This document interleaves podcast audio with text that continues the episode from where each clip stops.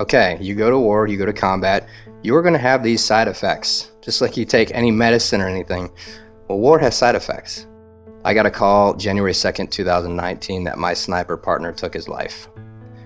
And that right there, it's it's one thing to lose a friend to suicide, but it's another thing to lose your absolute true north. When you think about your mentor in life, you just know that anytime you want, you can call them to gain wisdom, advice, that they're your true north sounding board. Well, that was David Metcalf. He wasn't just my sniper partner, he was not only my true north, he was our whole platoon's true north. And then he's gone.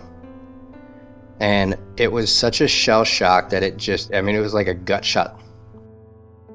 I decided to take a step back and sit down and say, okay, what in the hell are we missing? Now, I don't think I'm some kind of savior or some genius that can fix things, but I always ask the question for my own edification What are we missing? Why is it that we're losing so many people? It's not just veterans, first responder, it's civilian. There are so many suicides happening that it's becoming a normalcy in today's society. So I asked this question is it just the brain, or is it more at play here? And I threw this thesis, this idea to a buddy of mine who's a doctor at a major university, and I said, Hey, what do you think about this? Is it just brain or is there more? Is it physiological? He goes, Absolutely 100% it is. I said, Okay, cool. So if we know this, then why aren't we doing something about it? He goes, What do you propose? And that's the birth of the Human Performance Project.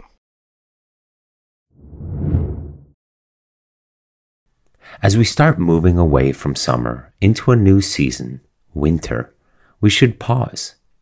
While the changing colors have gone and there is the occasional bite in the air, there's still plenty of fun to be had before we plunge into the next season, the next annual cycle. A time to lock in memories of trails run, open water swims completed, epic passes ridden, and peaks climbed, and to let next season's dreams find their footing in our imagination. Who can I be? What can I do? Let's lock in those visions that embody us and our passions in places that motivate us and help us become who we want to be. Let's get outdoors seeking to fulfill that desire in our own way. A desire that's not defined by hustle, hype, or getting ahead, but by deeper connection and drawing closer to the people and places that matter most. Hi, everybody, and welcome to the Endurance and Pursuit of Potential podcast. Man, that is still a tongue twister, especially after not having said it in quite some time. Endurance and the Pursuit of Potential podcast. So, here we are. it's been a minute. It's been a few months. Actually, it's been an entire season. We have not done a podcast, David and I, as well as me by myself, since the summer began. In the meantime, we've gone through summer, an entire quarter. We're almost halfway through the fall, and we're finally, finally returning to actually not only recording a podcast, but getting into the flow of podcasting again. And today you'll primarily get a little bit of a catch up on where the heck I've been and what's been going on. I've actually received a lot of really nice notes and emails from some of you, even um, on Instagram, some DMs about where are you? What happened to the podcast? It's back. We're back. And what's really fun about this, and there's a long story behind it, is that the next few weeks and months of recording will be pretty intense and exciting with all kinds of new characters, adventures, uh, approaches, as well as continuing on our theme of helping you achieve your endurance outcomes, helping you achieve endurance potential, a potential that many of you know and I live by bringing out in all of you that I believe fully in my heart that we all have an endurance athlete within us and one that with the proper training and the proper mindset, big one there, proper mindset can be brought out and can flourish in our lives and can make the rest of our day and our lives better. Not meaning in the future our lives, but more in general. A more fruitful, fulfilled daily life due to the endurance athlete and the endurance potential that comes out within all of us. That's where we are, back at it again. And from there, I should jump right into where I've been and what's been going on. Well, it's been an interesting summer, um, mainly because I've been quite busy. And I usually don't like the word busy. Busy to me is something that doesn't have a lot of intention and direction behind it. And again, you guys all know how I'm a stickler about intention and also direction. But busy because of new opportunities that presented themselves and therefore following through on doing them, participating in them, as well as uh, leading them. And what does that mean? Well, I've been I've been fortunate enough to be asked to lead some retreats as well as do some coaching and mindset work in a variety of different arenas. And I have been able to follow through on that. That being via some retreats on the all day running company side of things, where we did events such as Hell on the Hill and Hell on the Hill Maine with Jesse's groups. Then I'm also part of a coaching mastermind group that Jesse Itzler runs. When I say Jesse, that's who I'm talking about that uh, I'm also coaching endurance athletes within that. And then many of you know the 29029 events also kept me quite engaged. I'm going to avoid that word busy. Yeah, so therefore you can see the summer went from week to week to week and being focused primarily on my athletes and then being focused on these commitments I had said yes to and wanted to put my best foot forward with. Because if I'm going to commit to it, if I'm going to say yes, you're going to get all of me. That's one of the things I pride myself on when it comes to 29029 events. Some of these events are back to back weekends, right? So we'll do two days, 36 hours of climbing one weekend, or Friday and Saturday. And then a few days later, we meet up again at that location in, on a Thursday and wake up again at 6 a.m., climbing for 36 hours, same course, different people, but they deserve the same coaching, the same energy, the same approach, the same mindset as the people the first week. And so, similarly with all these events, whether it was Hell on the Hill, Maine, whether it's Hell on the Hill at Jesse's house in Connecticut, being there to provide coaching and mindset work, being there providing support, any type of guidance to allow the athlete doing the event to perform better, that's what I see my job as being. Whether that is in the form of coaching, whether that's in the form of mindset, whether that's in the form of tips and tools and techniques and tricks, whether that's in the form of fueling and hydration, whether that's in the form of preparing for the event better, whether that's in the form of how to go about an endurance event, such as something like 29029, where you're doing something for 36 hours, and how you care for yourself in the first 12, 13 hours. It dictates who you're, who you're going to be at hour 24, 25, or 26 very similar to the coaching I talk about here. When you keep in mind what it's going to be like to run a 50 miler or a 100 miler, and you're out there for 10, 12 hours, let's say, for a 50 miler, or 24 to 30 to 36 hours for a 100 miler, you think 24 to 30 hours out there how you care for yourselves in hours 6 and 8 and 10 and 12 and 16 will determine who you will be at hour 22, 24, 26 and 28.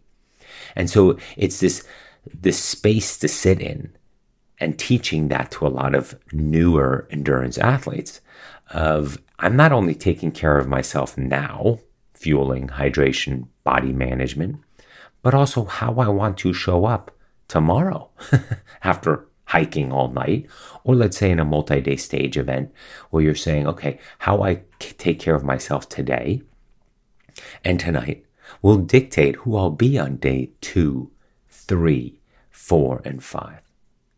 And so that was sort of my summer. Now I lost all of July. We, we traveled as a family through Europe for a couple of weeks. And so that ate up most of that part of the month. August, there were a variety of 29029 events as well as Hell on the Hill. And then September as well, 29029 events and another Hell on the Hill. Overall, it's not a question of compromising any type of service and quality I want to deliver. It was just that the podcast and being home and spending time with it was not available. That's number one. And secondly, quite honestly, you have all heard from me before. I don't like to just talk on this podcast to talk. There's plenty of information, knowledge, and podcasts out there already that can deliver plenty of content when it comes to not only talking to talk, but also similar in how to execute, let's say, for races, or similar on how to train for said event. That's not what this is about. This podcast is truly about ultra endurance, training, mindset, and the transformation that comes about while you're on the journey getting ready for the event that for you is on the far edge of what you deem possible and who you become in the process. That's what this podcast is about. Endurance and the pursuit of potential. It's not a finish line and then it's done. You're constantly pursuing potential. You're constantly seeking. We as humans are designed to be seekers. We're happiest when we're making progress, when we're growing, when we're moving forward. Even when we're failing, but we're failing forward. We see the growth and understanding and the lessons and the knowledge and the maturity in our failures. It still fulfills us. It's when we don't make progress. It's when we go backwards or we stand still that we get unhappy. And so, this pursuit, this seeking of potential and our growth and who we can be is at the forefront of everything we talk about here. And quite honestly, everything I talk about with my athletes. That was the summer. That was basically the summer of 2022. I apologize that I didn't have a podcast, but I sort of don't because again, I want the knowledge or the the content, I should say, to be of a level and a quality and an interest that isn't just noise. I hope you can forgive me, but I also know that those of you that listen regularly know this about me already, and that the quality of content is way more important to me than just content and recording another podcast. So let's dive into this week. What are we going to have? Well, week. I shouldn't commit to that either. I shouldn't commit to saying there's going to be another podcast next week. There will be more frequent podcasts again. I can promise that. But it's not the weekly word anymore. And so, therefore, I need to correct the verbiage there around this week. But part of why this summer filled me up a little bit more than past summers.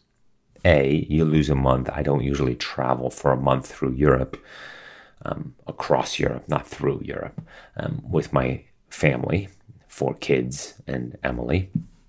That that's an unusual trip, and we're very fortunate and happy to have done that. But 29029s are usually part of my summer too, so that's nothing new. And the occasional event here and there with regards to Hell on the Hill also, not anything new. I didn't race anything. So, therefore, let's say I would have done two or three races or events this summer or training camps.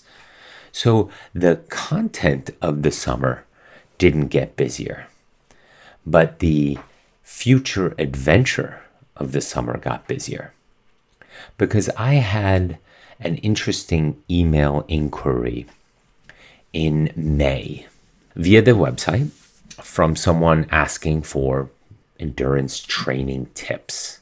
It goes like this a few special operations vets jumping, parentheses, free fall, running a marathon and dipping in water on all seven continents and completing the mission in seven days. That was under the heading Topics to Discuss. When you do a consultation questionnaire, that's what, how it comes up on the website. A former SEAL dreamed this up, go figure. I want to talk smart training plan for athletes regarding the seven marathons back to back. We are all embracing Zone 2 MAF methodology for the train up, and you seem like the guy to call based on Finding Ultra. This expedition will occur in February 2023. All right, so, well, by the way, MAF being Maffetone methodology, zone two work. All right, so I get this questionnaire, coaching, excuse me, not consultation, AIM coaching questionnaire. I was like, all right, this is going to be interesting. So I get on the horn with this gentleman, Alex, and we hit it off. But the first thing I tell him is like, listen, are these all vets or what's the situation? And he explained to me that we are there are some active duty and some veterans that are part of this larger team getting ready for seven marathons in seven days on seven continents. And I, I sort of laughed a little bit. And why did I laugh? Well, mainly because at this time I was already coaching three athletes for the World Marathon Challenge, which is seven marathons in seven days on seven continents. And theirs was going to be in October. And so when he reached out in, uh, what is this? Uh, excuse me, it's in April.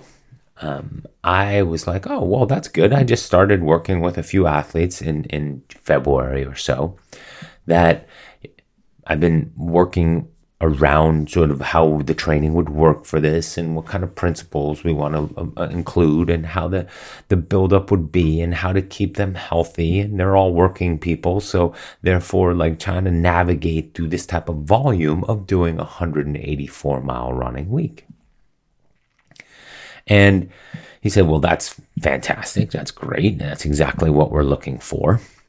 And uh, so in our conversation what came up and that's nothing new to many of you who've been longtime listeners. I coach active military and first responders for free. Always have, always will.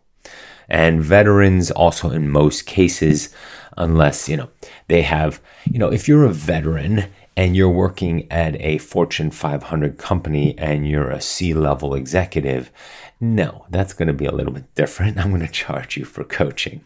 But if you're a veteran recently out of the service and sort of using endurance events to create a foundation of purpose and health as well as mental clarity, I absolutely coach you for free. And same thing for first responders, um, just recently out of their, let's say, career or what they're doing. Uh, firefighters, wildland firefighters, especially, pretty hard line of work and so forth. So we hit it off pretty quickly. He was happy to hear that this coaching was for free for this group. And I was quickly introduced to the entire group. Fascinating, fascinating journey they were looking to embark upon. And I will defer to that journey on the deeper meaning with that in a few minutes because one of those SEALs Ryan Parrott is going to join us on this podcast. And he will explain a little bit where this idea came up. As you could hear from the email, um, a former SEAL dreamed this up, go figure. So, what's different? Well, as you'll hear in this podcast, different is it's a bunch of SEALs and former um, Army special operators, also known as um, an elite group called the Delta Force um, all veterans in the meantime. They're no longer in the service. We're all looking to take this to a next level, why you'll hear in the podcast. But just being who they are, they also wanted to skydive, base jump at each location of the 777, as well as plunge, dip, swim, whatever is required to close out the sea, land, air component of what these gentlemen like to do.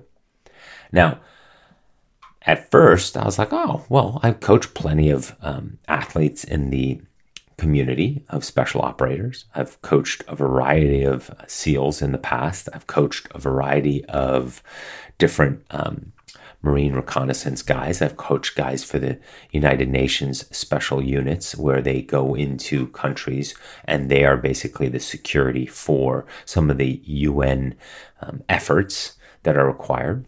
I've coached in this community for probably a good 15 years and have a variety of referrals, veterans, and so forth. I've coached the first ever um, Islamic based um, special forces operator to make it through the system, being um, an Army Ranger and then also moving on to the special forces of the Army in uh, 2017, 2018. So that was exciting. We started from him being basically a um, police officer.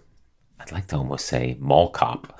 no, but he was a little bit more than that all the way through to his first 50K, all the way through to his first 100K, all the way through to his first selection training, all the way through to his work, and then the weeks of prep to be special forces with, with, with regards to Fort Bragg and the temperature difficulties that they work with. One of the key components here, I know I'm digressing a little bit, but one of the key components that many of the selection units work through are the four pillars of misery.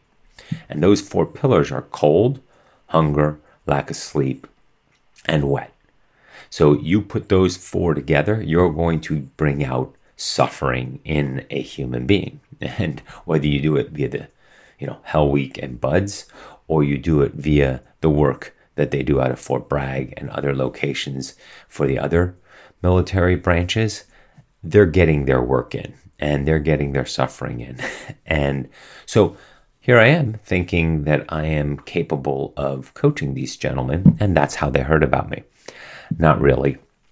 In the true bringing you back down to earth I was probably the sixth or seventh coach. They they won't admit it, but I think I was like the sixth or seventh coach that they reached out to, because they I know for a fact from both ends um, that they reached out to an acquaintance, Chad Wright, who I work with via Jesse, as well as at 29029 events and a few other um, retreats and so on that we've worked together on.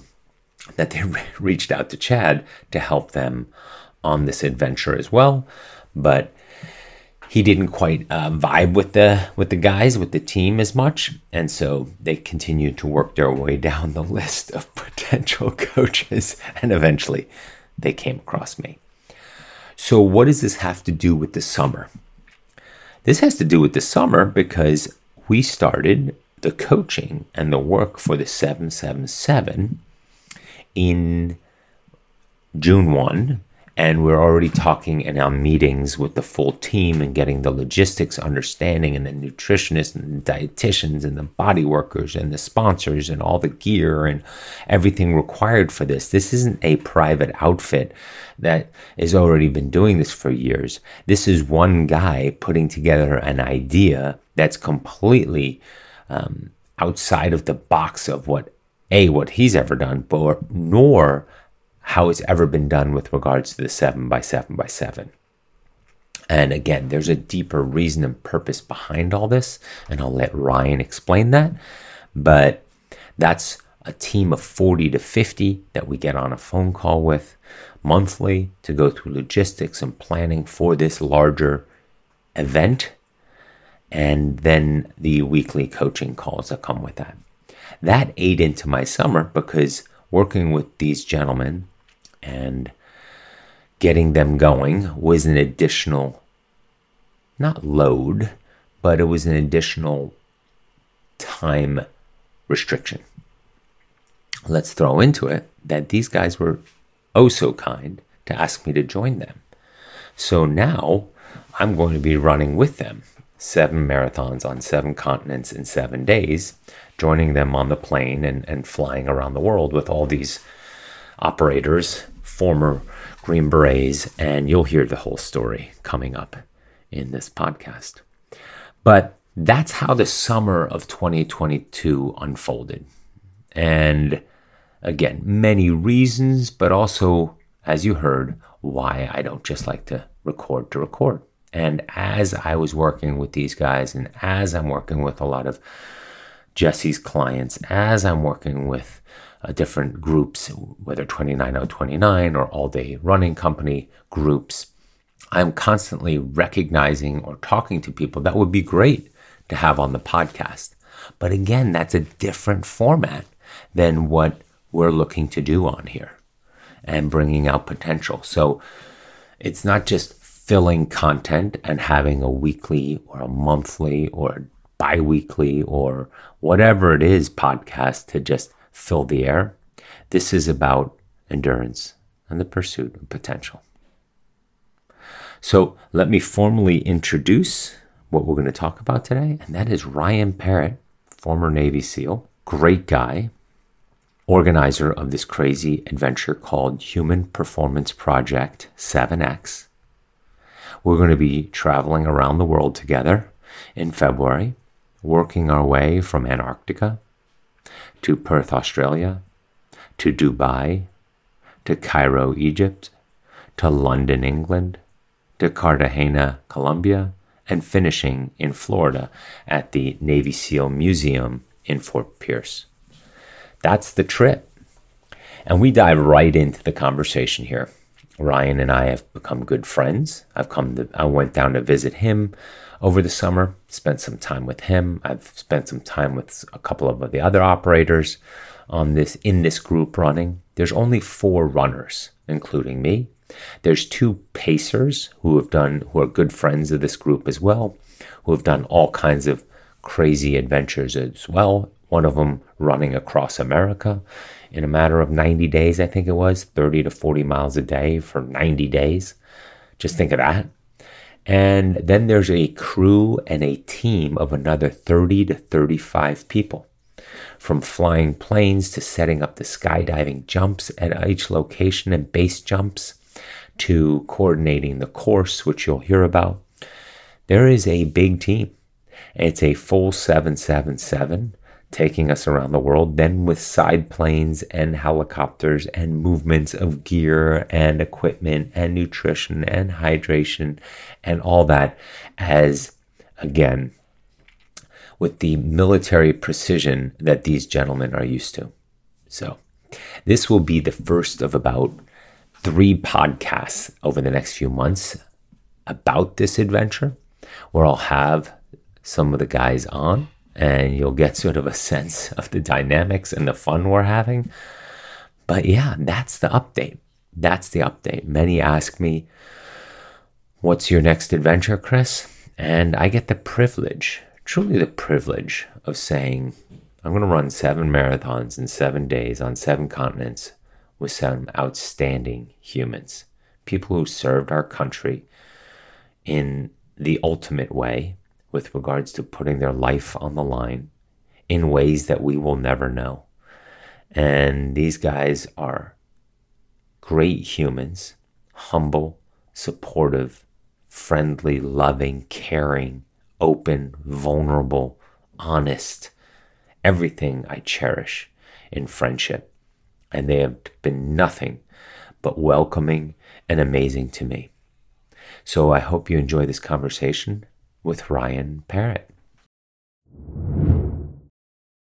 So we're going on this adventure, and this adventure of seven continents in seven days and seven marathons, right? And so I think where we want to start off is figuring out why you came up with this in the first place. Why the 777 and how it resonates with you in that respect.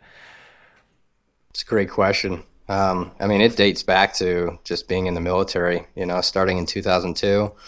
Uh, and even before that, just, you know, admiring the military from my grandfathers in World War II and then getting my shot to go. And, you know, I, I never had contemplated military until 9 11 happened. And so that's why uh, most of us at that time frame joined. And, You know, we were going to war right out of the gate. And what we didn't really think through is that after one deployment or several combat deployments, it takes a toll on you, both physically and mentally, that nobody talks about. Nobody even knew.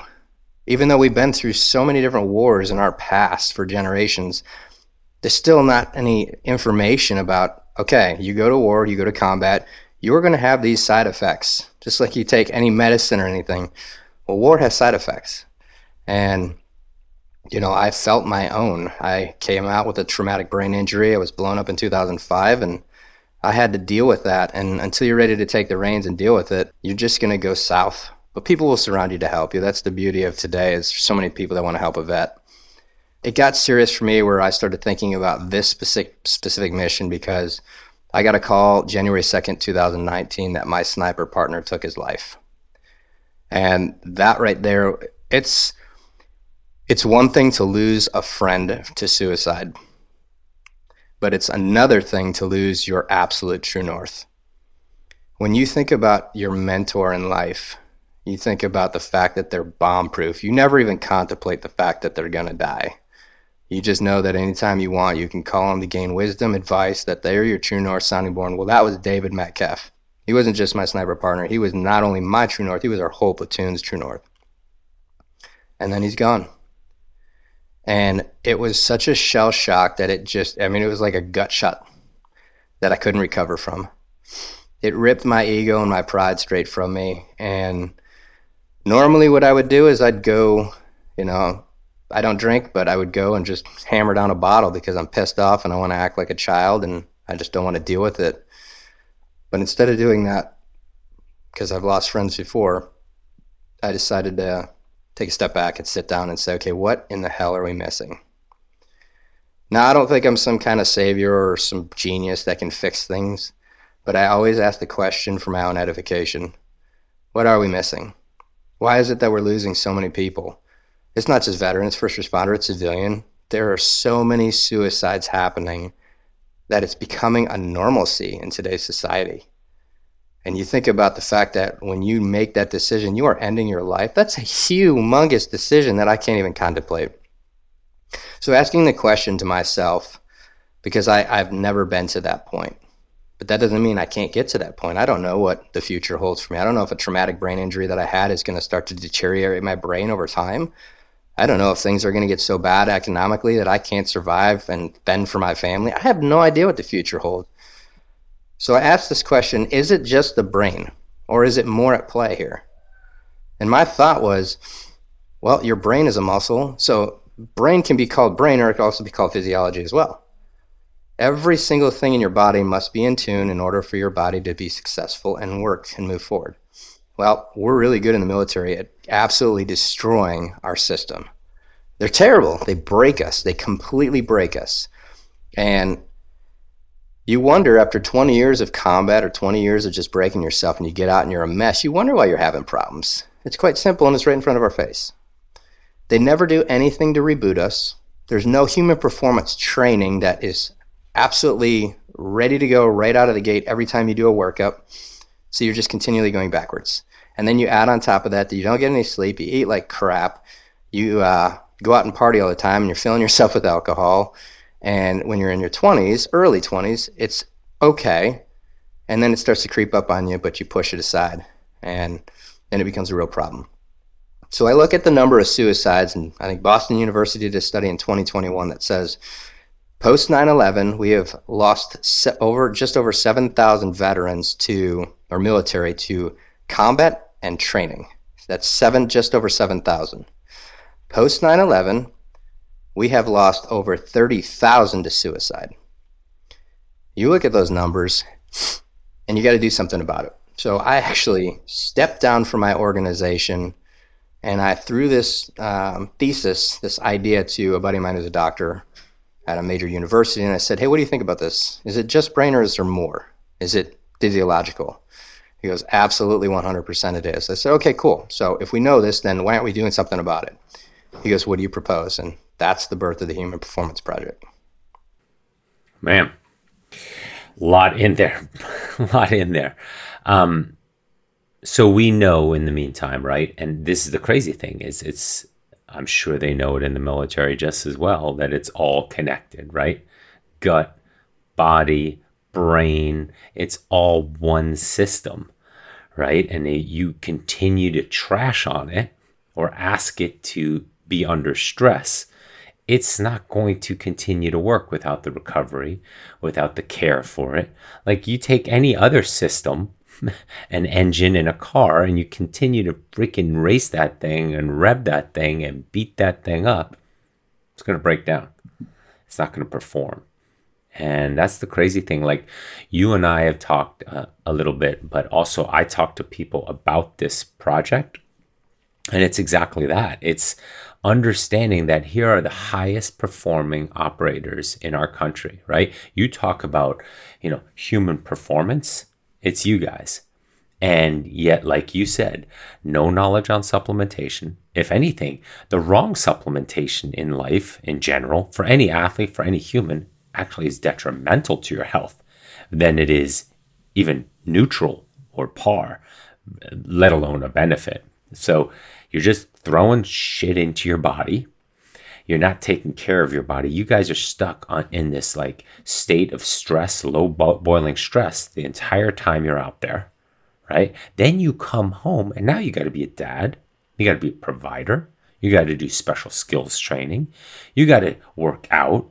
You got to be ready, right? Like catch up on life. So you don't get downtime. You don't get to chill out for six weeks and reboot the system, like you say, and sort of re-establish sort of normalcy. And boom, the next call comes.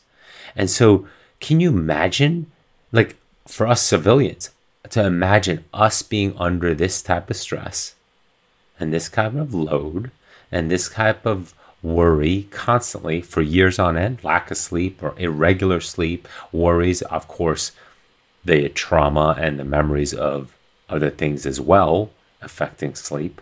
So it all lines up very, very clearly that it's right there in front of us, but we're looking for like this magical path of some sort like that's going to fix this.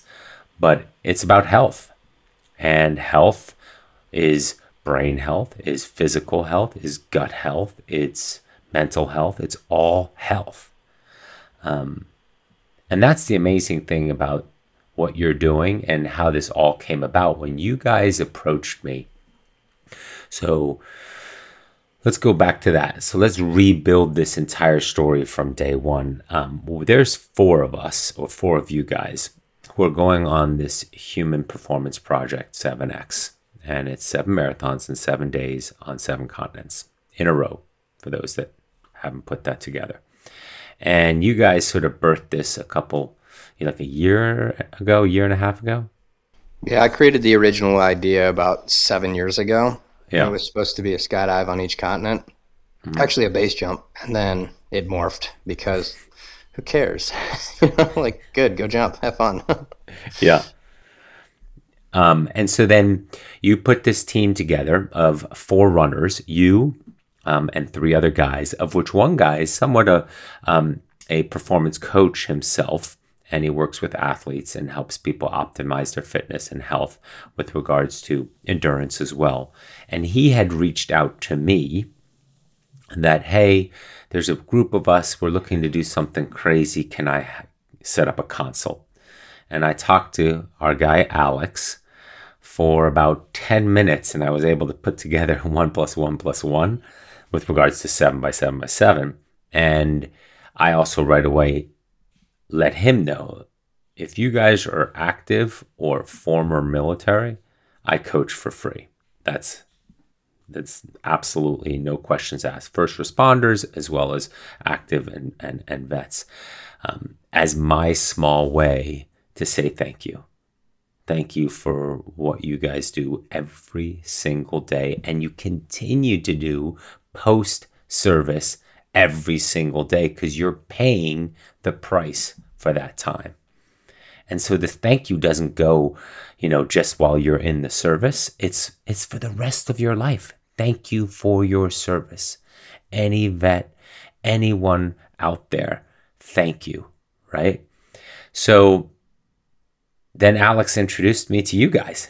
we were on a call a week later, and um, there we are talking about seven marathons in seven days on seven continents. Now, there is a private outfit that does offer this. And for $50,000, I think it is, or $70,000, you can get on a, with a private group of 35 and do this similar challenge. But as you already alluded to, one, you're taking it to the next level, which you'll describe in a moment. And two, there's a deeper message within this. And so I'll let you take it from there. So, first, how are I keep saying we because it is a we. How are we doing it differently? Yeah, so I didn't even know about the other challenge at the particular time that I was creating this. My thought was one, we have to do something that's absolutely challenging where it fatigues us because it pushes us into a state of having to reboot our systems once again. There's no question that our teammates um, will have are already needing a reboot. They, most of them just either finished a full career service or they're still finishing a career service, but they've got taxation on their body. So but I wanted to get everybody, including myself, down to that deep level of I need to reboot now so we can study, analyze that, and then take information and deploy it into a manual to help others. How did we diversify? I found out about the World Marathon Challenge and I'm like, oh, this is pretty cool. I was kind of coming up with the concept of going to all seven continents. The difference is, which is really interesting for them, I am not a runner, so I would never pay fifty thousand dollars to go run all seven continents because that just sounds horrible to me. Like I can think about spending fifty thousand dollars a different way, um, mostly because I'm so weak. I love falling out of airplanes and doing that e- the easy route out of life, right? But for us, when I looked at that challenge, it was like, wow, that's really cool. And it seems like it's super hard because I'm not that guy. But what if we were to tack on either a skydive or a base jump to each location before or after the run, do a full marathon, and then either plunge or swim on each continent to make it sea and land like SEAL.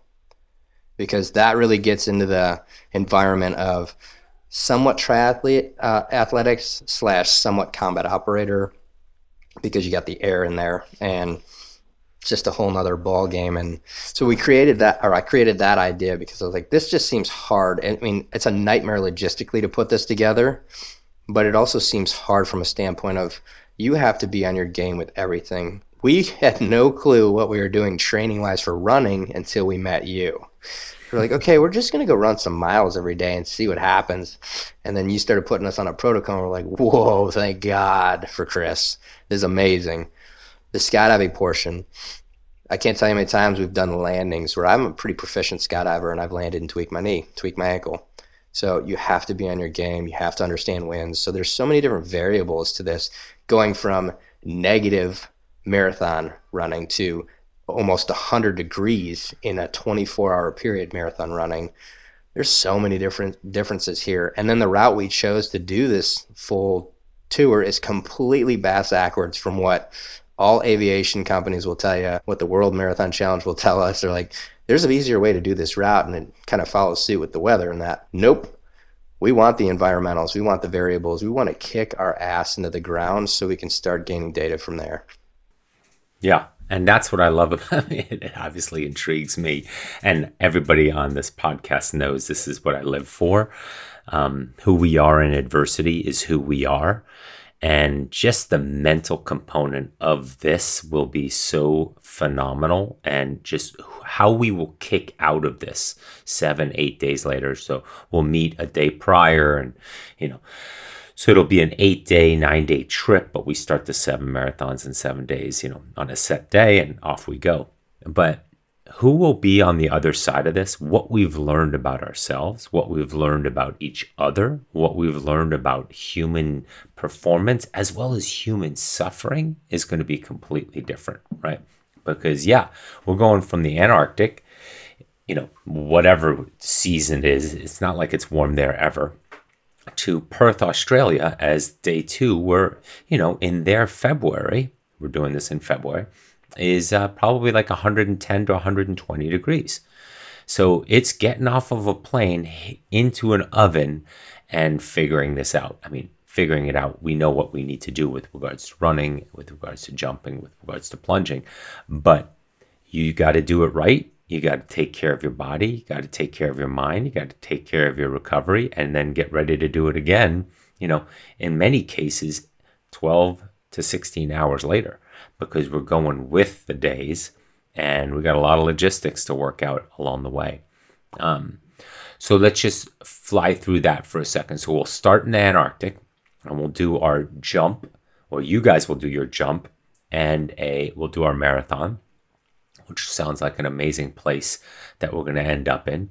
And then we'll do a plunge, cold plunge, literally the best cold plunge there can be in the Antarctic.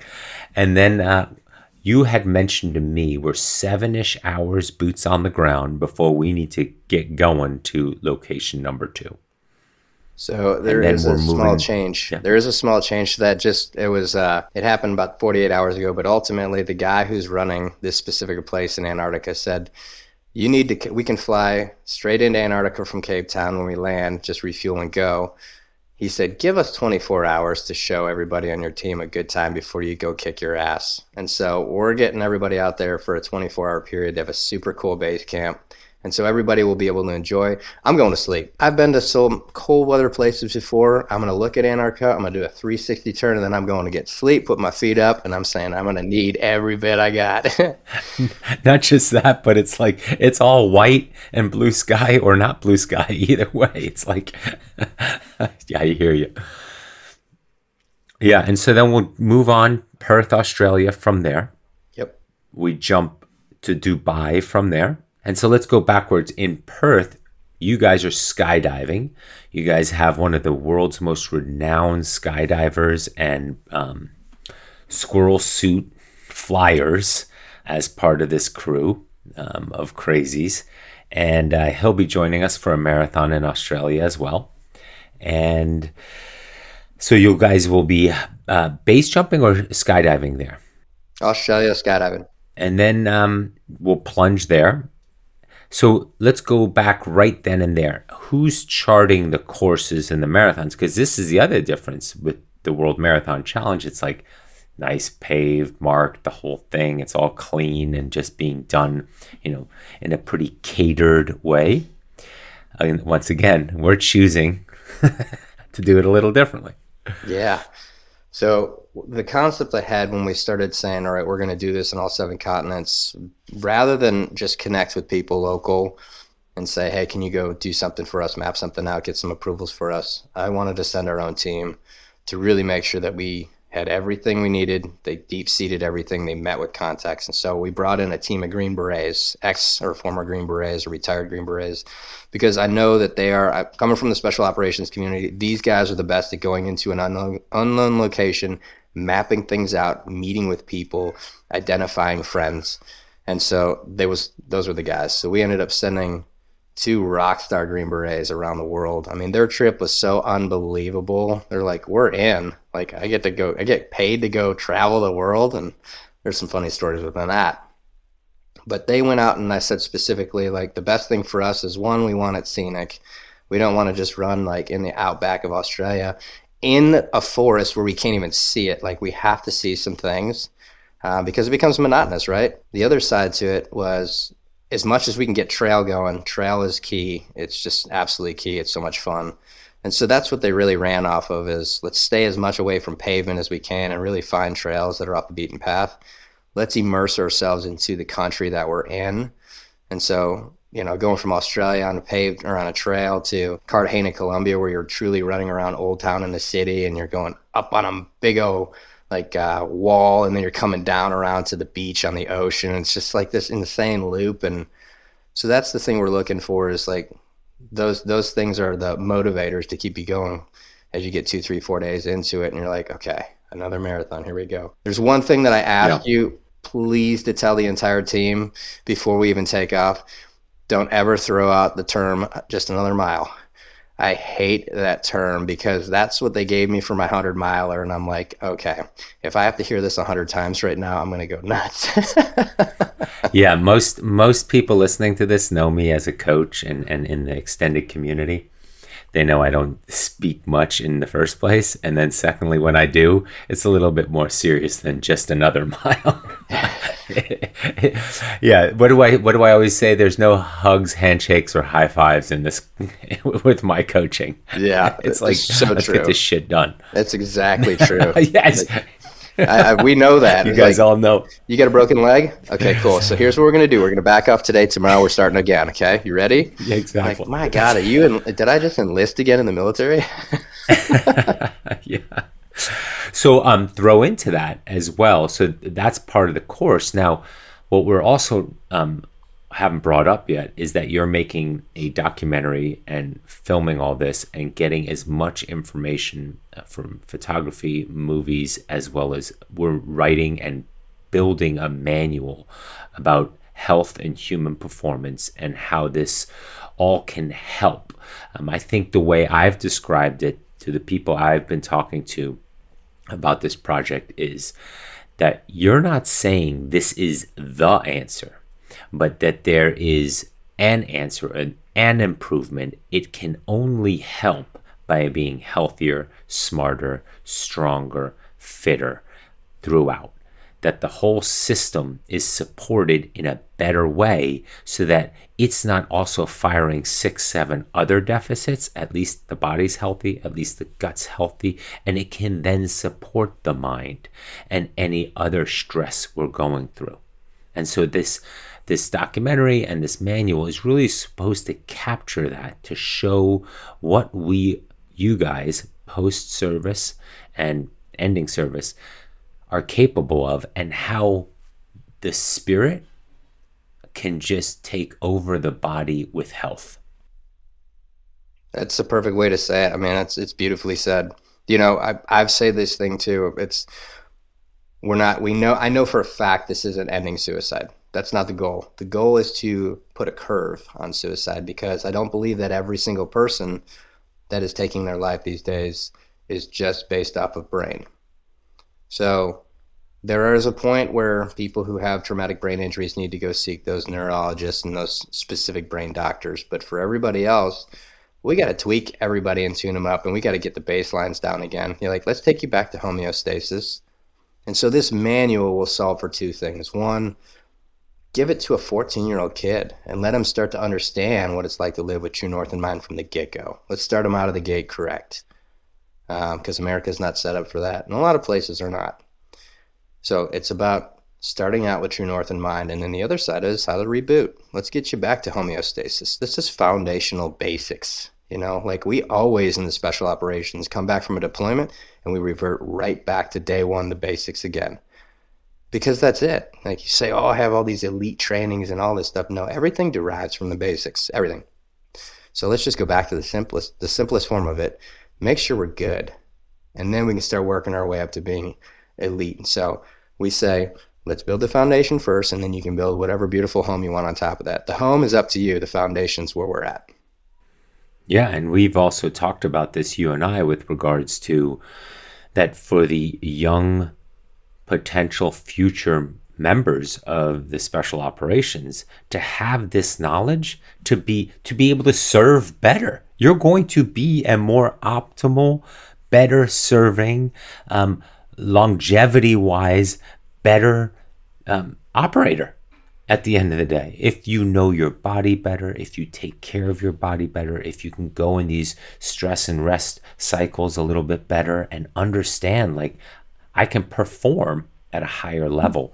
And quite honestly, we spend so much money and time thinking about like how to make the the human eh, better in this respect and we're not applying it into the most important field that there is with those defending our country and, you know, fighting for freedom around the world. It is interesting, right, when you think about the, the special operations community and the military and the American military is, you know, bar none the best. No question about it and the fact that we're so limited on these things right here it's like blows my mind and i've lived it and i'm a product example of it so the beautiful thing about this is i don't consider myself like the head of this project i consider myself an end user because i am an end user i'm the guy going through this learning from guys like you And from everybody else on our team, from our dietitian and our PT and our skydivers and base jumpers and our coach you and everybody, I'm learning and implementing this into my life and I'm gaining from it. So it's proof in the pudding right out of the gate. It's taking me back to the basics. It's teaching me things that I did not know. And so therefore I know this is effective. And so this documentary is going to truly be the marketing arm to say, this is what we did. It was pretty cool. It was amazing, life changing, and just one of those ones for the books. But the bigger play here is you've seen this information. Now go pick up a copy, which 100% of the net proceeds of this manual go to multiple charities around the world that support veteran and first responders. And then start living your true north. And so there's yep. action, there's attack and movement behind our message. It's not just, we did this, check, next. No, there's going to be a wave after effect of people coming in saying, you know what, this is amazing. I've been doing this the wrong way, and now I'm going, and I have a feeling that you are going to be attacked as a coach after this like a thousand times over. And I'm going to laugh so hard when I hear that your email is exploding. It's going to be hilarious. Uh, not that it's already not, but. But that's the fun thing that you and I have talked about too that creating an annual sort of challenge of some sort now that others have seen it and others can see the benefits of it, that we all get together again on an annual basis and just sort of grow this community from that perspective of like, there's health and there's that understanding and then there's that growth and all those things together to again optimize the years we have in a better like optimize is the wrong word but just to improve straight up improve I mean, this isn't about optimizing, it's just about improving and again, affecting the curve that you're talking about. And for us to have an adventure, let's say in a year from now or a year and a half from now, where others come and join and do something epic with all of us, or we all together do something epic and grow this community, and there are ambassadors out there going, No, you really have to take a different angle at this and look at this differently and be a participant and have a true north and purpose and understanding in your day to day, it's going to be awesome. It's going to be absolutely awesome. We know the event, we know when we're doing it, middle of February. The logistics of this are we're a team of about 40 to 50 in the meantime, right? We're taking a plane around the world that will then from a logistical standpoint, then we jump on smaller planes or smaller uh, aspects to get to the locations we need to get to because this larger plane with all of us isn't going to be landing right where we're doing our marathon every time. And then we also have a variety of VIPs on board and people who are joining because they want to do this trip of a lifetime with this group of amazing people. Tell me more about that. Yeah, so initially when I started this, um, I want to give props to a company, Thorn. Thorne was the first adopter of this. They stepped up right out of the gate, not knowing me, not knowing my project, and then imagine pitching them this idea. You don't know me, and then I'm saying we're gonna do this. They're just like, "You're so full of shit. This is ridiculous. We're out." No, they were like, "We're in." I love this. And they said, whatever data you collect, if we could get our hands on that too, because they want to better serve the people that they serve. So I'm like, all in, let's go, let's share the information. That's what it's for. So props to Thorne for that. Um, and so from that point, I said, all right, we go after corporate sponsors, we can fund this thing and we can move it forward. Well, obviously, economically, times have been tough for companies, corporations. It's been difficult last couple of years and so I found myself in a really precarious position where I'm like, all right, I've started this team, we've started talking about it, and now I'm having a real time, real hard time funding it. I'm like, how am I going to do this? Well, I know people. So I started talking to some people I know that could afford something on a higher level. And I said, you know what? What if you were to come with us? But instead of you running all seven marathons and jumping and all this stuff, what if we were to send you on an experiential deal you could log a mile or two with us on each continent. You could definitely plunge with us, and we'll make opportunities for skydiving. But what if we were to set up something so gnarly on each continent that you felt alive that you cannot do so that when your friend next week says, Hey, what did you do last week? You can't even explain it. Right? Wait, you did what? Yeah. I just went to my neighbor's barbecue. right. Right. Like, right. I did too. In in uh, Antarctica. yeah, exactly. Yeah, in Cairo. Yeah. So that's one of the reasons that we deployed the Green Berets as well, because they ended up going and meeting with some of the most amazing people to pull out these things that you cannot do on your own. You can spend all the money in the world, and they're not going to listen to you or partner with you because the access that we have of our base or our, our backgrounds is what gets us in these doors to be able to pull these things off. And so these VIPs that spent quite a bit of money on going with us will log a few miles on each continent. They will definitely plunge with us in all locations or ones they choose to. And then they're going to jump tandem over the pyramids of Egypt, are going to do other insane things like shooting fully automatic machine guns off of boats in Colombia. I mean, you talk about Tony Montana, and then we go right from that into being James Bond in London. And there's just so many cool things that they're going to do um, to make it worthwhile. So that's what we did is we ended up transitioning to VIPs, selling seats mm-hmm. for a price tag. Each one of them got um, get to go with us on the whole trip and become part of the team. You know, so that's yeah. and that's been a very successful road for us to be able to fund this thing. And then from there, it actually gave us the option to go talk to all these supplement companies and these health and nutrition companies and say, we would like to work with you. I'm not asking for money. I need your product for our entire team. Would you be willing to outfit it? And every one of them came forward and said, we're in. And so we're so mm. blessed that we have. I mean, when you go into my pantry, it's like, my kids are like, "What in the world is going on here? We got a little bit of everything here." And then see them digging into the honey. We have stinger. honey stinger waffles for the seventh breakfast in a row. Oh my gosh! That, I saw that one of my. It's my, my school lunch too. My three-year-old, he's standing there with no pants on and his shirt, his butt sticking out, digging into the honey stinger's little mini waffles. I'm like, get out of there! It's mine. yeah, it's awesome. Yeah, you were supposed to bring cookies to school today. Um, I have a feeling you brought a bunch of boxes of honey stingers to just shooting them around the classroom. Yeah. Um, well, that's great. That's that, that's amazing. So again, and they'll have the opportunity to just have a have a trip of lifetime, but you know, they're going to pick up a lot of learning and knowledge and insight as we're sort of doing our thing and how we're recovering and how we're eating and what's so important here and learning for themselves as well as to just, again, improve marginally for them as well. Like, this is how these guys were doing it. When I get home, I'm going to think about this recovery or nutrition or supplementation or mindset um, in a different way and it's going to be it's going to be a great team, a great group to spend a week with, um, expanded group in any way. So um, I'm looking forward to that as well. Oh, I mean, the team is amazing. The team, I mean, I specifically chose the people on the team, minus just a very few that were excellent upgrades. But the reason that I chose them is because you can find pretty much a close to subject matter expert, not necessarily a subject matter expert, but close to, anywhere in the world, but do they have a good attitude? Zero ego, wanting to work with everybody, truly helping the team achieve. That's what I went for. And I'm very blessed that I've met a lot of people and I cherish my friendships. That is everything to me in life. So I specifically went after our team based off of their attitude because I knew I'm going after, uh, against myself. Like I'm the lowest common denominator. I'm the weakest link on the team. I'm not the best skydiver. I'm not the best base jumper. I'm certainly not the best athlete. Um, I'm like your mascot, if anything. Like I'll bring some morale to the team when I'm throwing up and vomiting and pooping and that. You're gonna be laughing, so I bring morale.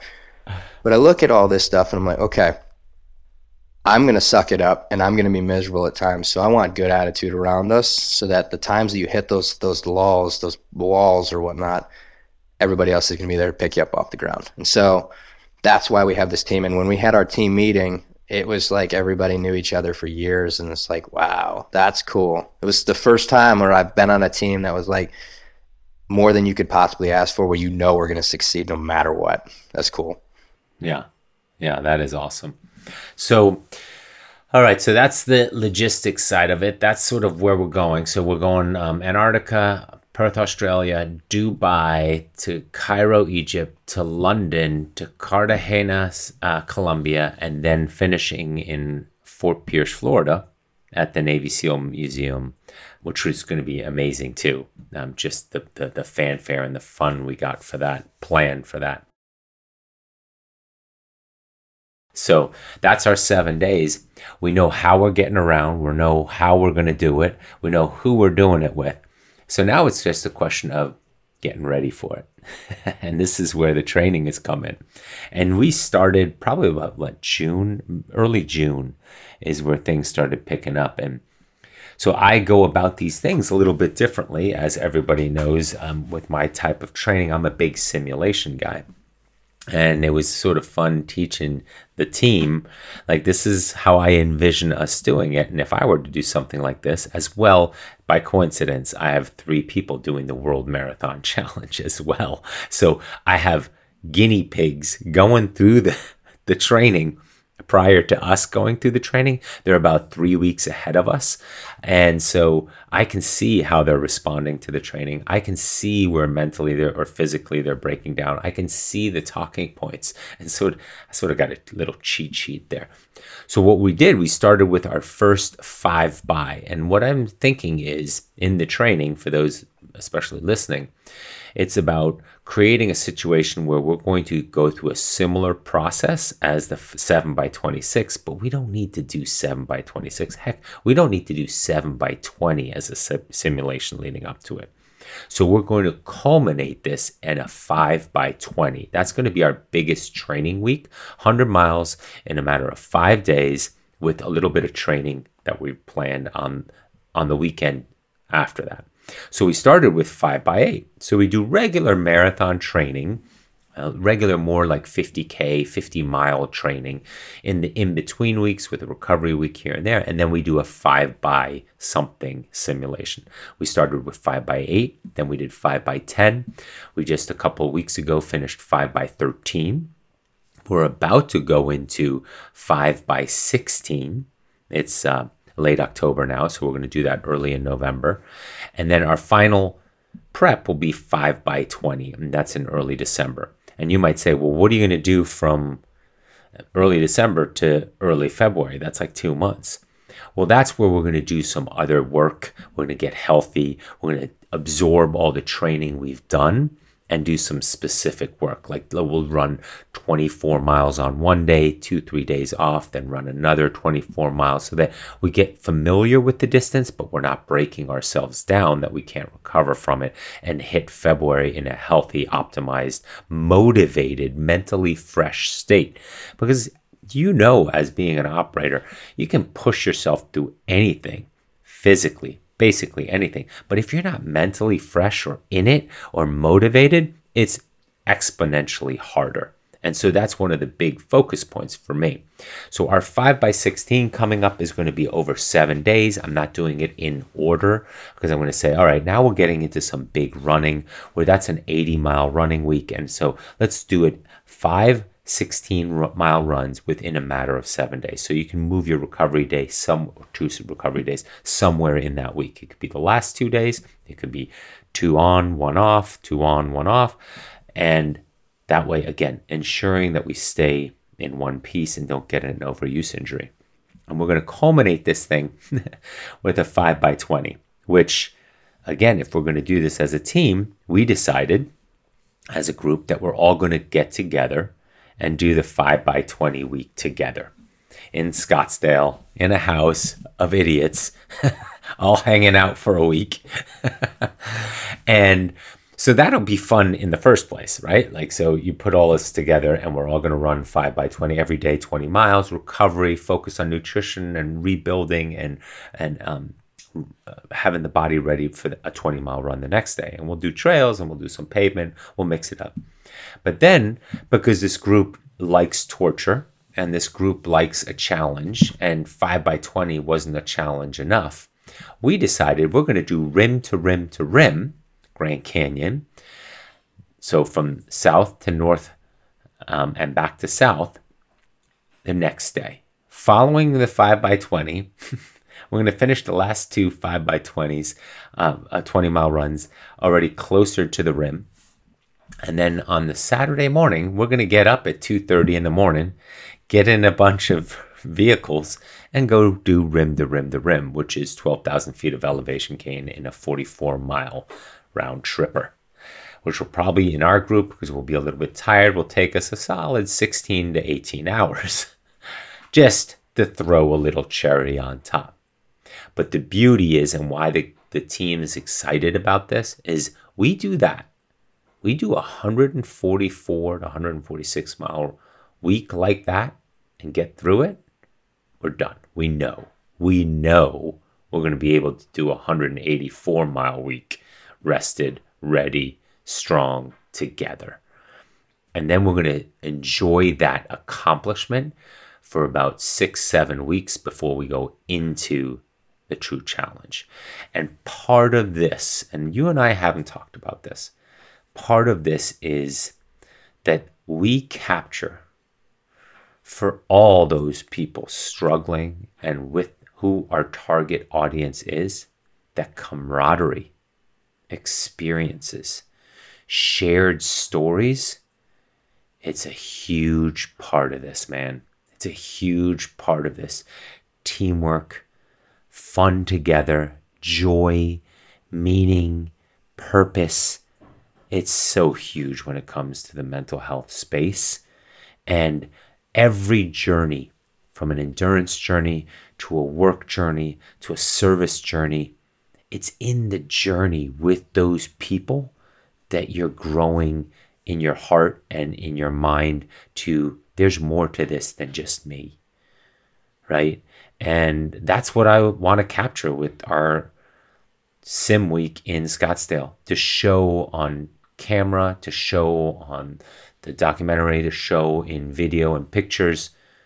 Man, look at that. Look at how much not only fun they're having, but joy. And that's what I want. And I need that in my life because that's going to make me healthier. That's part of that. That's the biggest part. I mean, that's the biggest thing. The reason why special operations become so good is not because of the job. The job most of the time sucks, right? It's because of the people within it. The brotherhood. Yep. The brotherhood. Absolutely. And the shared and the shared chaos and torture. yeah, but I mean, it's it's right. Like, what what do you guys even say in in Hell Week? Like, because you're sharing that experience with another brother, like the bell rings way more once the first guy rings the bell. It's like you always get three or four because they're like, ugh, I just needed a reason to ring the bell, and I wasn't going to be the only lone soldier to go up there and ring it. But and but it works the other way as well. Like you stay together as a group because I'm doing this for my man next to me as well, right? That's um, right. So, funny story about awesome. that bell too is during BUD/S. Sometimes you know there's guys that have to go pick up the bell early. They have to clean it and get it up and make it look nice. Same thing at the end of the day. There's other guys when you go report into first phase, you actually have to ring it a different manner to actually get the attention of the instructors.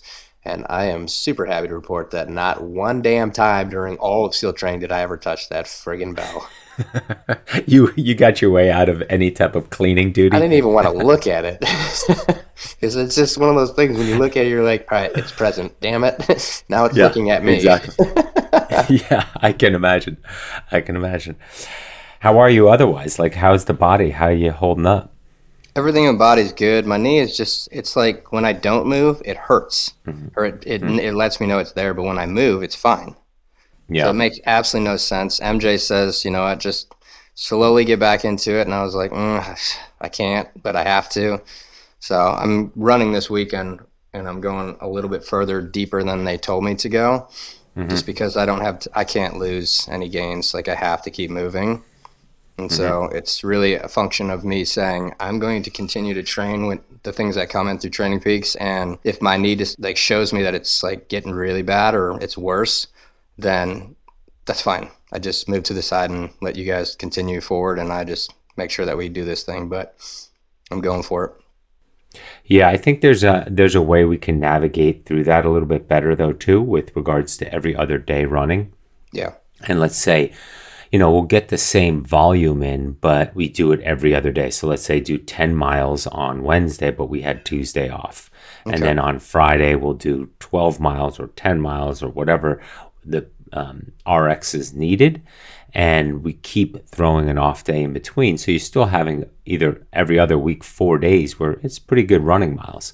So that also keeps you sort of on or connected to 26.2.